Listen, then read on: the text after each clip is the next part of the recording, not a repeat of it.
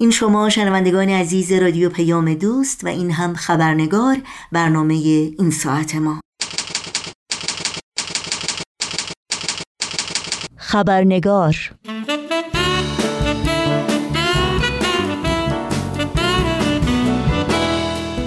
و ما هفته گذشته گفتگویی را آغاز کردیم با دکتر نگره توحیدی جامعه شناس و استاد دانشگاه در مورد تلاش دیرینه زنان و شهروندان ایران برای دستیابی به عدالت و برابری. موضوعی که در کمپین هشتگ داستان ما یکیست نیز مورد توجه و تاکید قرار گرفته. نوشین آگاهی هستم. با خوش آمد به شما همراهان عزیز خبرنگار برنامه این چهار شنبه رو تقدیم می کنم با این معرفی بسیار مختصر که دکتر نگره توحیدی جامعه شناس محقق و استاد مطالعات جنسیت و زنان در دانشگاه ایالتی کالیفرنیا نورتریچ هستند. از شما دعوت می کنم با بخش دوم گفتگوی ما با دکتر نگره توحیدی همراه باشید.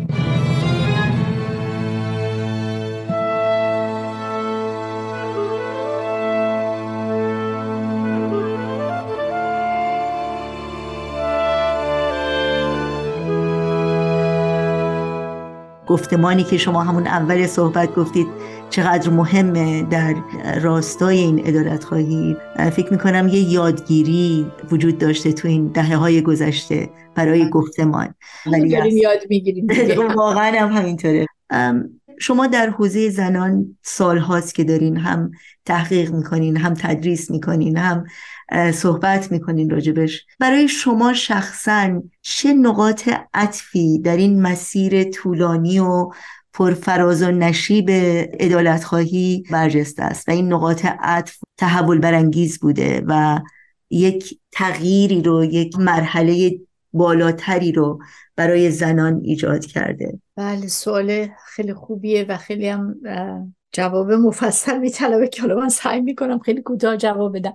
ببینید من در واقع می‌تونم بگم که از شاید چهارده سالگی عملا فمینیست شدم. فمینیست به این معنا که مجبور شدم روی حقوق زنان حقوق خودم حداقل به عنوان یک دختر بجنگم. چون که تبعیض ها رو از همون موقع حس می‌کردم.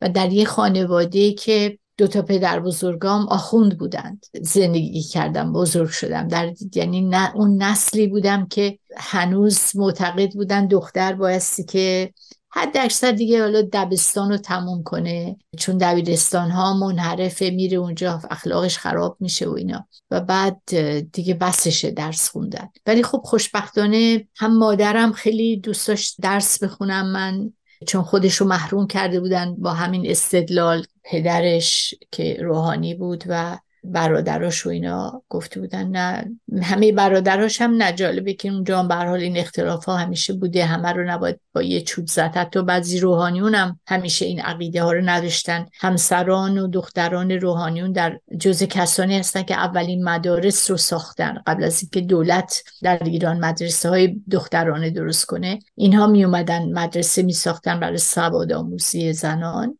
تعدادشون کم بود از روحانیون که قبول کنن اینجور کارا رو چون بیشترشون بسیج می‌کردن همون مدرسه ها رو برن خراب کنن بشکنن داغون کنن آتیش بزنن. چرا که می‌گفتن دختر نباید جز قرآن خوندن اونم خوندنش و اصولا نوشتن رو خطرناک می‌دونستن برای زن.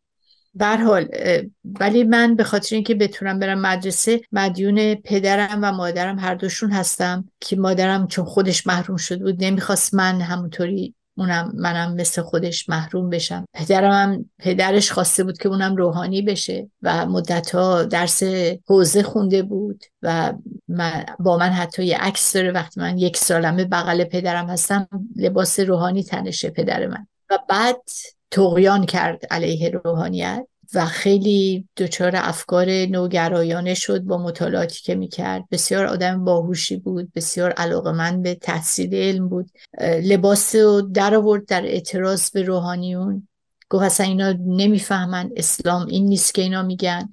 قرآن رو خیلی خوب می‌دونست عربیش خیلی خوب بود و لباس رو در آورد رفت دانشگاه تهران. رشته معقول و معقول در دانشکده الهیات شناسی خوند و اصولا بدبین شد به نهاد روحانیت و گفت که نهاد روحانیت دنبال تبدیل کردن دین به کسب و تجارت و بیزنسه و از این راه می‌خواد نون بخوره و, و اکثرشون صادق نیستن با مردم. اصلا یک دین اصیل احتیاج به واسطه نداره. در واقع اون همون روند رفرماسیونی که در مسیحیت طی شد در کلیسا که علیه کشیش ها و کلیسا که دیگه یواش یواش داشت حتی بهشت رو هم به دینداران میفروختن. یعنی اینقدر کسب و کار شده بود براشون. یه همچین رفرماسیونی رو برای اسلام لازم می‌دونستم حال حالا وارد این جزئیات نمیشم. می‌خوام بگم پدر من یک نوع اندیشه دینی بود. دیندار بود ولی کاملا جور دیگه ای میاندیشید و به من میگفتش که درس تو بخون و اینا. و موقعی که خیلی خوب حالا داستانهای زندگی من خیلی پرماجراست واردش نمیشم ولی واقعیت اینه که اگه پدر من نبود من نه دانشگاه می‌تونستم برم اجازه می داشتم چون اون موقع خانواده سنتی خانواده های گسترده بودن و همه با هم دخالت می‌کردن و همه چی. پدر یکی از نقش ها رو داشت ولی اگه پدر بزرگ ها بزرگ خانواده بودن اونها گفتن نه اینکه از دین بریده یعنی اون کافر اصلا به اون گوش ندین. بنابراین حرف آخر رو اونها می‌زدن که پرچمدار اون سنت پدر سالار و مرد سالار باشن. برای همین من می‌تونم بگم که مسیر خود زندگی من رو آگاه و حساس کرد به این مسائل و بعد خب رفتم دبیرستان و بعد دیگه دانشگاه و دانشگاه رهایی بخش بود واقعا. برام. برای اینکه محیط آزادتری بود نسبتا چالشگر بود استادای خوبی داشتیم. البته در دبیرستان هم چند تا از معلم های من خیلی نقش مهم داشتن. و بعد در دانشگاه به خصوص خب با گروه های اجتماعی مختلف گروه های سیاسی آشنا شدم. ولی یه دوره در واقع مبارزات عدالت جویانه غلبه داشت و مسئله جنسیت توش محو شده بود به خاطر اینکه تحت تاثیر افکار چپ کمونیستی بودم. مارکسیست نیستی و این چیز دانشگاهی و دانشجویان در ایران. بعد که اومدم آمریکا درس بخونم با جریان کنفدراسیون این آشنا شدم و مسیر ادالت خواهی من و امثال من خیلی ایدولوژیک شد. در یه چارچوبای تنگ و محدود به سکتاریسی یعنی یک نوع سکت ایجاد شد که خودش مثل یه مذهب خیلی دوگمی بود. مذهب زمینی نه مذهبی که حالا به خدا معتقد باشه. شاید خداش به نوعی لنین بود. همش از لنین نقل قول می‌شد از کتاب های لنین نوشته های لنین. ولی یه نقطه عطف بزرگش که از این چارچوب تنگ و بسته ایدولوژی که دید رو محدود می‌کرد. حتی من وقتی راجع به حقوق زنها حرف می‌زدم می‌گفتن مواظب باش مثل فمینیستا حرف نزنی فمینیسم انحراف یه انحراف بورژوایی و خود بورژواییه و ما باید همه الان از کارگرا بدون تفاوت‌های جنسی و اینا دفاع کنیم. و خب این توهما در ما در امثال من قوی شده بود تا اینکه من دکترامو که گرفتم ولی ذهن آکادمی که من همیشه همواره ذهنم و انتقادی هم می‌کرد خوشبختانه. و بعد من به خاطر همون کنجکاوی ها وقتی بورس فولبرایت گرفتم بورس فولبرایت در واقع چیزی بود که کنگره آمریکا به وجود آورده بود. که این یک کمک تحصیلی می‌دادن به دانش آموزان و دانشجویان و اساتید دانشگاه که فرصت یا تحقیق یا تدریس یا تحصیل یک سال داشته باشن یا حداقل سه ماه که برن کشورهای دیگه با فرهنگ های دیگه آشنا بشن با شیوه آموزش در کشورهای دیگه. و این دیدشون یه مقدار گسترده بشه دید جهانی تر پیدا کنن و هر چی دنیا جهانی تر شد این نوع بورس ها خیلی ازش استقبال بیشتری شد. من سال 90 برای اینکه در یک کنفرانسی شرکت کرده بودم که در فنلاند برگزار می شد ما فرصتی پیدا کردیم که با کشتی یه سفری بکنیم به لنینگراد. و من این سفر با اینکه دو سه روز بیشتر نبود خیلی تکونم داد. برای اینکه اونجا یه گروه دانشگاهی بعد از یه کنفرانسی که در مورد مسئله جنسیت بود و مشکلات زنان خاورمیانه و غیره که یکی از برنامه های سازمان ملل هم اینو بودجهش داده بود اسم وایدر که برنامه پژوهشی بود. خب ما همش این بحثا رو می‌کردیم یه مقدارم از چارچوبای مارکسیستی بیرون اومده بودیم. به خود فمینیست و تحلیل های فمینیستی مستقلانه بها می‌دادیم. ولی همچنان فکر کردیم که در شوروی خیلی خبرها هست زنان خیلی پیشرفت کردن و حل شده خیلی از مسائل اینا. و این گروهی که ما رو تشویق کردن که این سفر رو بریم توشون کسایی بودن که قبلا سفر کرده بودن به شوروی و خیلی خوب می‌دونستن که مسائل غیر از اینیه که ما میشنویم. چون بدبین هم بودیم به نوشته های ضد کمونیستی می‌گفتیم خب اینا تبلیغات واقعیت نداره. و ما رفتیم این چند روز رو ترتیبش رو داده بودن که امکان رفتن خونه خانواده های روسی داشته باشیم. خانواده که اونا هم آکادمیک بودن و دوست داشتن که با آشنا بشن با اساتید آمریکایی. خب منم به عنوان آمریکایی استاد دانشگاه رفته بودم. خیلی صحبت هایی که اونا به ما کردن و چالش هایی که ما رو می‌کردن خیلی جالب بود. خب ما همه فمینیست های چپگرا بودیم و اینا می‌گفتن که نمیشه. اینجا سیستم مرد سالاران است. درسته که قوانین توی خیلی خوشگلن توی کتاب ها توی کاغذ ها باقی مونده. عملا انواع تبعیض ها هست. عملا زنا درجه دومن و خیلی چیزایی و خب اونجا یه تلنگری تو ذهن من بیشتر از پیش. چون هرچی بیشتر میخوندم مثلا درجه به کشورهای مختلف یاد می‌گرفتم سوالها بیشتر می‌شد. پیچیدگی قضیه بیشتر می‌شد. و من بعد که اومدم آمریکا اپلای کردم برای فولبرایت. که یه سال برم تو شوروی از نزدیک اونجا رو مطالعه کنم درس بدم در اینا چون فولبرایت تدریسم داره. این نقطه عطفی بود که من فولبرایت وقتی گرفتم سفرهایی که کردم دورانی که تدریس کردم و بعد با سازمان ملل کار کردم. و این که شما گفتین چه تحولاتی پیش اومد یک تحول مهم این بود که من از قید ایدولوژی آزاد شدم. یه زمانی از قید باید و نباید های مرد سالارانه اسلامی آزاد کرده بودم خودم و بعد از این قید ایدولوژیک آزاد شدم و سعی کردم واقعا اون جنبه های علمی واقع بینانه و مشترک دردهای بشریت رو درک کنم. یعنی یه دید هولیستی. همون چیزی که شما در اتفاق بهایت چیز جالبش برای من همون دید هولیستیکه که وحدت انسانیت رو می‌بینه وحدت بشریت جهانی بودن. و دید من الان خیلی global و glocal ه در واقع. یعنی این تعامل بین local فرهنگ های local مسائل و واقعیت ها و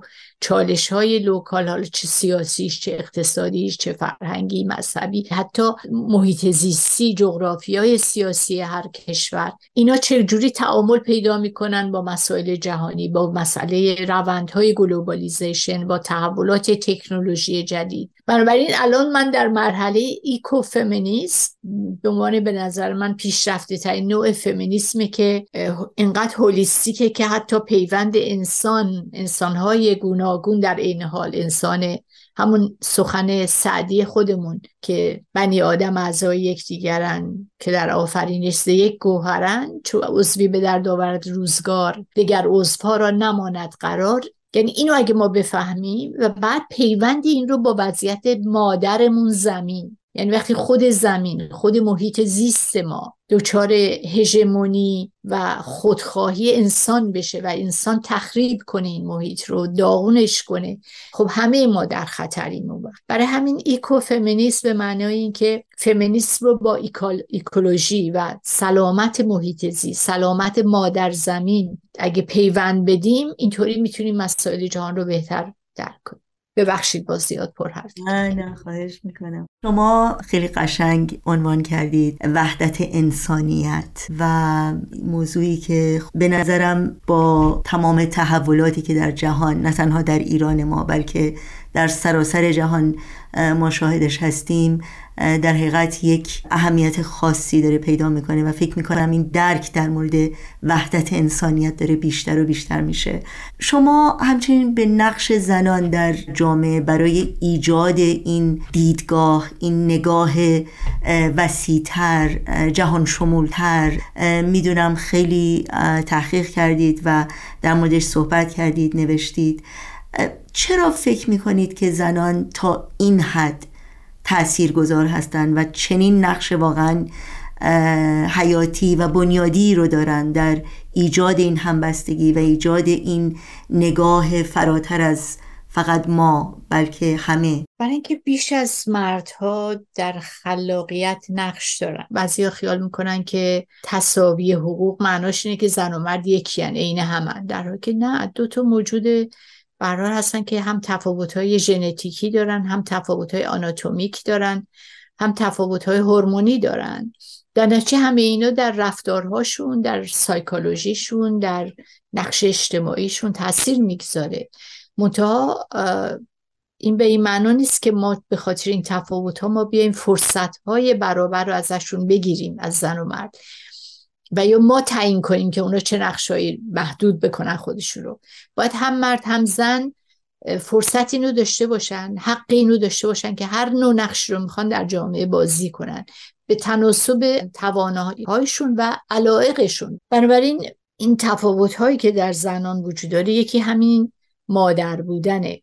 خب اکثر زنان مادر میشن. بعضی تصمیم می‌گیرن نشن. یا مادری رو به شکل بیولوژیکش رو انجام ندن مادریت ولی انجام بدن. مثل خود من که از بچگی مادری کردم چون از خانواده هفت تا بچه بودیم و من بزرگتری بودم. در واقع شریک مادرم بودم در بزرگ کردن بچه ها و بعدنم که دانشجوهام اغلب مثل بچه های منن. یعنی من بعد هنوزم که هنوز از خواهر برادرام دارم یه جوری مادری می‌کنم براشون. بنابراین می‌فهمم مادری چیه. می‌فهمم اون ethics of care یا چیزی که در زنا از بچگی تقویت میشه. اخلاق مراقبتی. حتی در روانشناسی مثلا پیاژه هولبرگ اینا همه روی پروسه رشد اخلاقی در انسان دیدن که مال زنا کجاها تمرکز داره مال مردها کجا تمرکز داره اخلاق رو زن چجور تعبیر می‌کنه با مرد تفاوتاش چیه و اینا. برحال می‌خوام بگم که خود این نقشا تفاوتها رو به وجود آورده و زنان به خاطر اینکه محور خانواده هستن دائما باید این روابط و مخصوصا در, در سنتا قرنها این کارو کردن که بایستی که مواظب باشن هماهنگی و اون بالانس خانواده حفظ بشه. روابط به هم نخوره. دائما ترمیم می‌کنن روابط رو. نه اینکه حالا گاهی هم به هم می‌زنن. نه اینکه من بخوام اینجا ذاتگرایانه نگاه کنم. ولی امکان این رو داره یعنی نوع پتانسیلی که زن داره برای پیوند دادن پیوند دادن خانواده ها ببینید اصلا قد در قدیم برای اینکه جنگ ها تموم بشه یا رقابت بین دو تا قبیله یا دو تا خاندان یا دو تا کشور حتی گاهی حکومت چیزی از همدیگه دختر می‌گرفتن زن می‌گرفتن که این پیوند خانوادگی مادر شدن اون برای بچه هایی که حالا از در واقع ملیت دیگه است قبیله دیگه است تغییر بده روابط اونها رو یه همبستگی به وجود بیاره بینشون. بنابراین هم از طریق بیولوژیکی یعنی نقش مادر و هم به خاطر اون خصوصیات به صلاح سایکولوژیکی که بعدا پیدا کردن. و بعدم توی حتی الان در جوامع مدرن شما ببینین زنان توی همه سطوح جامعه هستن حضور دارن. گرچه مردا سعی کردن اینا را در سطوح اجتماعی ببرن و اندرونیشون بکنن و فقط به خونه محدود کنن. ولی زنان مقاومت کردن. خود قدرت حضور خیلی مهمه. همین که موندن تو جامعه خودشون رو تثبیت کردن مجبور کردن که تحمل کنه زن رو. برای همین از طریق مختلف در جنبش های اجتماعی می‌بینید که اطلاعاتی که زنها می‌تونن به دست بیارن خبرهایی که می‌تونن به هم برسونن از طریق شبکه های خانوادگی. خیلی قوی تا مال مردها. اما حالا نمی‌خوام وقت بگیرم باز. ولی واقعا دلایل متعدد داره که زنان عامل مهمتری برای ایجاد همبستگی هستن تا مردها. و به همون درجه می‌تونن عامل نفاق افکنم بشن. اگر اون روش رو پیش بگیرن. یعنی نمی‌خوام بگم همیشه در راه خوب این کار رو می‌کنن. گاهی اوقات خب نفاق رو هم می‌تونن چون بازم در دربارها ما می‌دونیم که چگونه زنان پشت پرده در سیاست نقش بازی می‌کردن. مثلا امیر کبیر رو چجوری مادر ناصرالدین شاه مهدولیا تحریک می‌کرد علیه گروه های مختلف و یا دیگران رو علیه امیر کبیر بعدا تحریک کرد چون با امیر کبیر بعدا میونش به هم خورد. یعنی می‌خوام بگم این نقش چه حالا مثبتش چه منفیش در ایجاد همبستگی یا به هم زدن همبستگی می‌تونه از طرف زنا حساستر و مهمتر و تاثیرگذارتر باشه. خیلی ممنونم. ای کاش وقت بیشتر بود و بیشتر می‌تونستیم صحبت بکنیم. یک سال دیگه دارم و برای من شخصا جالبه که بدونم شما تا شاید امیدوار هستیم و این امید از کجا سرچشمه می‌گیره؟ بله. خوشبختانه تا امروز در من خوشبینی بیشتر بوده تا بدبینی. ولی خب یه مقدار گاهی هم ضربه می‌خوره این حالت. من خودم همیشه میگم ما حق نداریم ناامید بشیم. برای اینکه ناامیدی یعنی فلج شدن کار. یعنی دیگه تسلیم شدن. شما وقتی ناامیدید که دیگه مبارزه نمی کنید دیگه تلاش نمی کنید چون میگین امیدی نیست برای تغییر. برای همینه که یک کنشگر به خصوص و یک جامعه شناس یک پژوهشگر اگر بدبین بشه خیلی وقت بد میشه.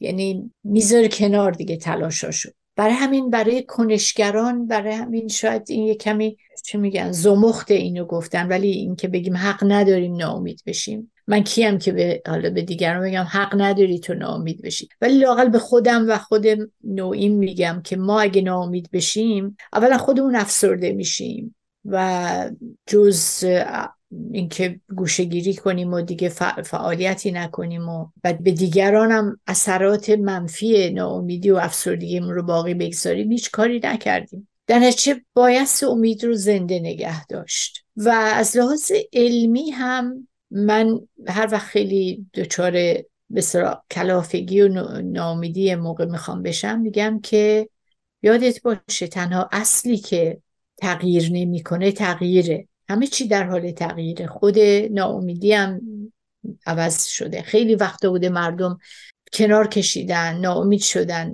تسلیم شدن ولی بعد دیدیم که تغییر پیدا کرده. به فاشیسم داشتن تسلیم می شدن در جهان. باورشون نمی‌شد هیتلر یه روزی خودکشی کنه داغون بشه سیستم فکریش و مورد نفرت همه قرار بگیره. برای همینه که از لحاظ علمی من می‌بینم ما جلو اومدیم به طور تاریخی. زیگزاگی اومدیم. صاف یه خطه نیومدیم که بریم بالا همش صعود کنیم. اومدیم پایین دوباره اومدیم بدتر شدیم. ارتجایی فکر کردن هژمونی طلبی زدیت با زن زدیت با موسیقی با هنر با زیبایی با آزادی. برای همین اگه علمی و تاریخی هم نگاه کنیم نه که رومانتیک فقط. من بگم نه مثلا این شعار قشنگیه بگم همه باید امیدوار باشیم.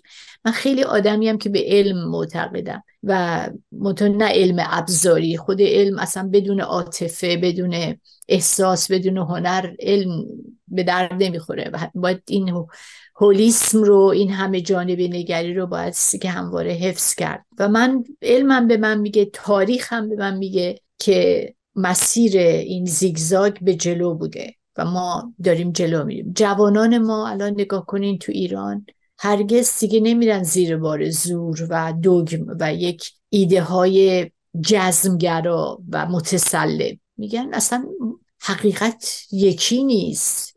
انواع گفتمان هست انواع پیغمبرا هستن انواع ادیان هست. ما بیایم مشترکاتی رو که برای بشر مفیده همه رو با هم یکی بشیم. مثلا این جنگ های جنگ هفتاد و دو ملت همه رو عذر بنه چون ندیدن حقیقت را افسانه زدن. و واقعا برسیم به این برخورد و این روی کرد. وقت چقدر تعصب و خشونت کم میشه. ما در یک عصر انقلاب تکنولوژیک به سر می‌بریم دیگه. این هم رو هممون تاثیر گذاشته. مخصوصا رو جوانامون الان اینا به گفتمانی به زبانی مجهزن که ما هی می‌خوایم تازه یاد بگیریم. یک پرادایم شیفت به وجود اومده. ذهنیت آزادی بخش. ذهنیت که آزادی می‌خواد. آزادی رو احترام می‌ذاره بها میده. مثل به جای ناموس که می‌گفتیم. ناموس یعنی چی؟ ناموس اون حفظ حرمت انسانی دیگه. اگه ما آزادی حرمت انسانی حق انتخاب رو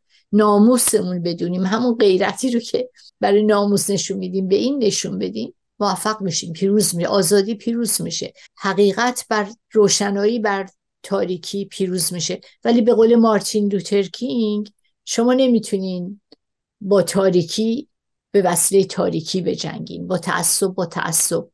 تعصب تعصب رو از بین نمی‌بره. تشدید می‌کنه سیکل باطل ایجاد کنه خشونت خشونت رو از بین این بره سیکل خشونت رو ایجاد می‌کنه. برای همین با یه جنبش رها از تعصب تکسرگرا پلورالیستی وحدتگرا وحدت در کسرت کسرت در وحدت. با این روی کرد بریم جلو این روی کرد پیروز خواهد شد. پیروز ایران آینده ایران با این نسل جدید و نسل پلورالیست تکسرگرا وحدتگرا و خشونت پرهیز خواهد و تساویجو. خیلی خیلی ممنون. واقعا شما به نکات خیلی مهمی اشاره کردیم ولی متاسفانه وقتمون محدوده. امیدوارم باز هم شما رو در این برنامه داشته باشیم و این گفتمان رو ادامه بدیم و چقدر صحبت های آخر شما واقعا هم امید بخش بود.